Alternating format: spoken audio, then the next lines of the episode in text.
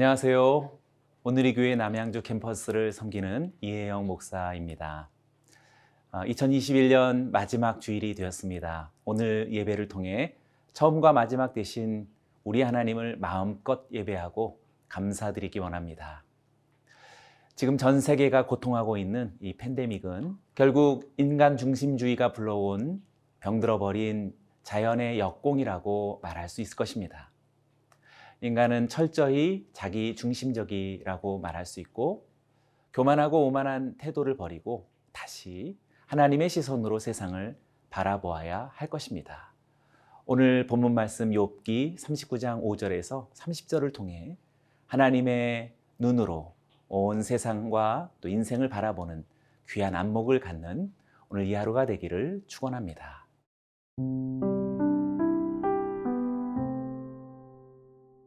욥기 39장 5절에서 30절 말씀입니다. 누가 들나귀를 놓아 자유롭게 하였느냐? 누가 빠른 나귀에 매인 것을 풀었느냐?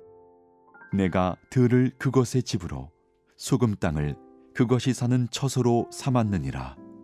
들나귀는 성읍에서 짓거리는 소리를 비웃나니 나귀치는 사람이 지르는 소리는 그것에게 들리지 아니하며 초장 언덕으로 두루 다니며 여러 가지 푸른 풀을 찾느니라. 들소가 어찌 기꺼이 너를 위하여 일하겠으며 내 외양간에 머물겠느냐? 네가 능히 줄로 메어 들소가 이랑을 갈게 하겠느냐? 그것이 어찌 골짜기에서 너를 따라 썰애를 끌겠느냐? 그것이 힘이 세다고 네가 그것을 의지하겠느냐? 내 수고를 그것에게 맡기겠느냐? 그것이 내 곡식을 집으로 실어오며 내 타작마당에 곡식 모으기를 그것에게 의탁하겠느냐? 타조는 즐거이 날개를 치나 학의 깃털과 날개 같겠느냐? 그것이 알을 땅에 버려두어 흙에서 더워지게 하고 발에 깨어질 것이나 들짐승에게 밟힐 것을 생각하지 아니하고 그 새끼에게 모질게 대함이 제 새끼가 아닌 것처럼 하며 그 고생한 것이 헛되게 될지라도 두려워하지 아니하나니 이는 하나님이 지혜를 베풀지 아니하셨고 총명을 주지 아니함이라. 그러나 그것이 몸을 떨쳐 뛰어갈 때에는 말과 그 위에 탄 자를 우습게 여기느니라. 말의 힘을 내가 주었느냐? 그 목에 흩날리는 갈기를 내가 입혔느냐? 내가 그것으로 메뚜기처럼 뛰게 하였느냐? 그 위험스러운 콧소리가 두려우니라. 그것이 골짜기에서 발굽질하고 힘있음을 기뻐하며 앞으로 나아가서 군사들을 맞대 두려움을 모르고 겁내지 아니하며 칼을 대할지라도 물러나지 아니하니 그의 머리 위에서는 화살통과 빛나는 창과 투창이 번쩍이며 땅을 삼킬 듯이 맹렬히 성내며 나팔 소리에 머물러 서지 아니하고 나팔 소리가 날 때마다 힝힝 울며 멀리서 싸움 냄새를 맡고 지휘관들의 호령과 외치는 소리를 듣느니라. 매가 떠올라서 날개를 펼쳐 남쪽으로 향하는 것이 어찌 내 지혜로 말미암음이냐? 독수리가 공중에 떠서 높은 곳에 보금자리를 만드는 것이 어찌 내 명령을 따름이냐? 그것이 낭떠러지에 집을 지으며 뾰족한 바위 끝이나 험준한 데에 살며 거기서 먹이를 살피나니 그 눈이 멀리 봄이며 그 새끼들도 피를 빠나니 시체가 있는 곳에는 독수리가 있느니라. 욥기에 나타나신 하나님은 10가지 동물들을 제시하시면서 말씀하십니다. 본문은 그 5번째 동물부터 10번째 동물까지 6가지의 동물들을 제시하시는데요. 먼저 들나귀와 들소는 인간이 살 수 없는 그런 초원지대에서 자유롭게 살아가는 동물들의 초점을 맞추어서 그들의 삶을 조명하고 계십니다. 그들의 공통점은 길들여지지 않는, 그래서 사람들이 다를 수 없다라는 특징을 갖습니다. 5절과 6절을 읽어봅니다. 누가 들나귀를 놓아 자유롭게 하였느냐? 누가 빠른 나귀의 메인 것을 풀었느냐? 내가 들을 그것의 집으로, 소금 땅을 그것이 사는 처소로 삼았느니라. 들나귀는 집에서 키우는 일반 나귀와 달라서 길들일 수가 없다라는 것을 강조하고 있는데요. 왜 어떤 나귀는 길들일 수 있는 것이고 또 어떤 나귀는 길들일 수 없는 들나귀가 되는 것일까요? 또 들나귀는 사람들이 살 수 없는 들이나 소금기 있는 광야를 서식처로 삼고 살아갑니다. 왜 그들은 다른 일반 나귀들처럼 조금 더 나은 환경에서 살지 못하는 것일까요? 환경에 적응한 그들의 진화론적인 발달이 아니라 그들에게 그러한 생존의 습성이 주어졌기 때문입니다. 하나님께서 들나귀를 자유롭게 놓아두셨기 때문인 것이고 척박한 곳을 그들의 처소로 삼으셨기 때문입니다. 9절과 10절도 읽어봅니다. 들소가 어찌 기꺼이 너를 위하여 일하겠으며 내 외양간에 머물겠느냐? 내가 능히 줄로 매어 들소가 이랑을 갈게 하겠느냐?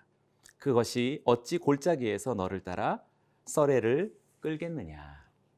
들소는 힘이 매우 강한 그런 짐승입니다. 그러나 힘이 세다고 해서 들소를 가져다가 밭을 갈게 한다든지 추수한 곡식단을 싣고서 그렇게 인간의 도움이 되게 할 수는 없다라는 면을 하나님이 말씀하신 것입니다. 들소들은 그렇게 할 수 없는 짐승입니다. 하나님은 왜 사람이 들나귀의 빠른 발과 또 들소의 강한 힘을 사용할 수 없게 만드신 것일까요? 하나님께서 그렇게 지으셨기 때문입니다. 우리가 왜 그것을 그렇게 지었느냐라고 항변할 수 없는 것이겠죠. 이것이 곧 하나님의 자유, 하나님의 섭리의 영역입니다. 그러니 욥은 인간의 자기중심적인 관점에서 자연이나 세상 그리고 자신의 삶을 보아서는 안 되겠습니다. 하나님의 시선으로 보아야 하는 것입니다.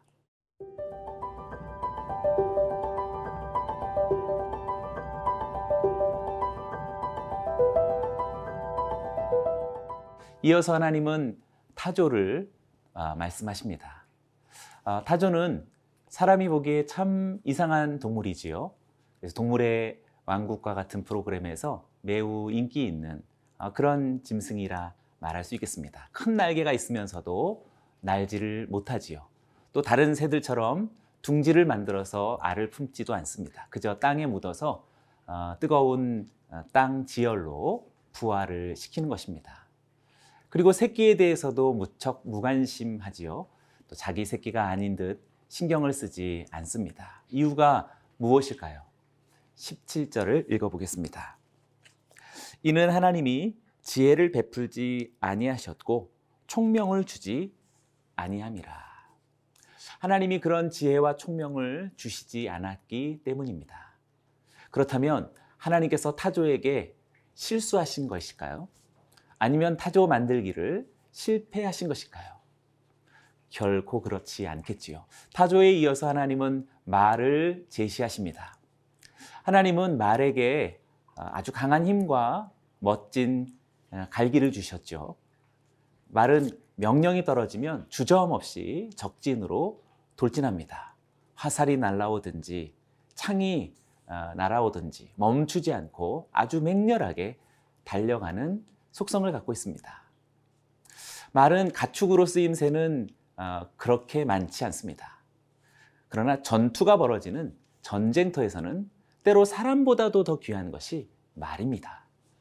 하나님은 말을 그렇게 지으셨습니다. 또 이어서 하나님은 매를 말씀하십니다.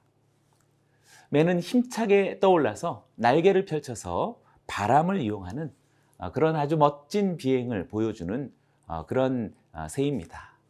매가 어떻게 바람을 이용하는 지혜를 가질 수 있었을까요? 욥은 과연 그런 지혜를 매에게 가르쳐 줄 수 있는 것일까요? 결코 그럴 수 없을 것입니다.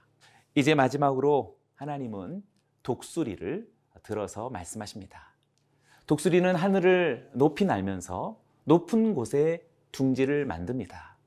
새들의 제왕이라고 말할 수 있는 정말 멋진 그런 맹금류이지요. 멀리서도 먹잇감을 볼 수 있는 아주 뛰어난 시력을 가지고 있습니다. 그러면서도 독수리는 이상하게 사체를 먹는 특징이 있습니다. 30절입니다. 그 새끼들도 피를 빠나니 시체가 있는 곳에는 독수리가 있느니라. 매우 기이한 말씀이기도 한, 너무나도 멋지고 그리고 너무나도 강력한, 새들 중에서도 제왕이라고 할 수 있는 이 독수리는 왜 시체가 있는 곳에, 왜 피를 빠는 그러한 속성을 갖게 된 것일까요? 그래서 오직 하나님께서 독수리를 그렇게 만드셨기 때문입니다. 하나님이 창조하시고 또 이렇게 다스리시는 이 세상은 사람의 생각, 사람의 필요 또는 사람의 기준에 의해서 좌우될 수 있는 것이 아니다라는 사실을 우리는 하나님께서 말씀하신 이 10가지의 동물들을 통해 이해해 볼 수 있습니다. 하나님은 인간과 친밀하지 않은 이 10가지 동물들을 소환하셔서 인간과 인간의 삶의 방식과는 전혀 다르지만 나름대로의 질서와 규칙으로서 살아가는 그들을 보여주신 것입니다. 그러니 욥은 자신의 생각과 안목으로 세상과 자연을 이해할 것이 아니라 더 넓게 하나님의 창조자의 안목을 가지고 바라보아야 할 것을 요구하신 것이지요. 우리에게도 필요합니다. 우리에게도 이러한 하나님께서 모든 만물을 주관하고 계시는 그런 시각을 갖고 세상을 바라볼 때 인간 중심적인 생각과 이기적인 마음의 태도를 벗어버릴 수 있을 것입니다. 오늘 저와 여러분들에게 하나님의 생각과 시선으로 온 세상을 다시 볼 수 있는 눈이 생겨지기를 주의 이름으로 축원합니다.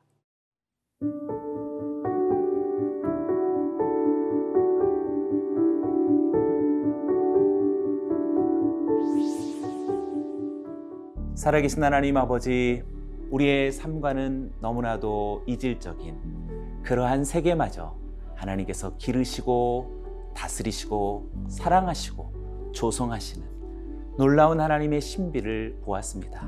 우리의 삶의 부정적인 측면일지라도 또 우리의 생활과는 동떨어져 있을 그러한 환경일지라도 우리가 낙망하거나 원망치 아니하고 하나님의 마음과 시선으로 온 세상을 바라볼 수 있는 그러한 마음과 눈을 허락하여 주시옵소서. 이기적인 태도를 버리고 하나님의 마음에 합한 자 되게 하여 주옵소서. 예수님의 이름으로 기도드리옵나이다. 아멘.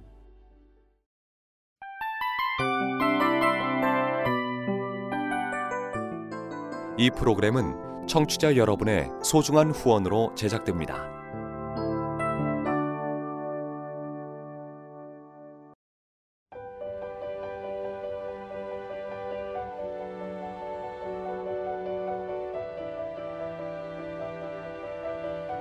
세상에는 수많은 교회들이 있지만 더 깊이 있는 말씀 강해를 찾기 위해 크기로만 교회를 선정하지 않습니다. 보다 좋은 영적 콘텐츠를 더 많이 나누기 위해 방송비를 받지 않습니다. 1년 365일 복음만 전하고 싶어서 우리는 광고를 하지 않습니다. 온누리의 복음을 땅끝까지 CGN TV와 함께 땅끝 선교사가 되어주세요.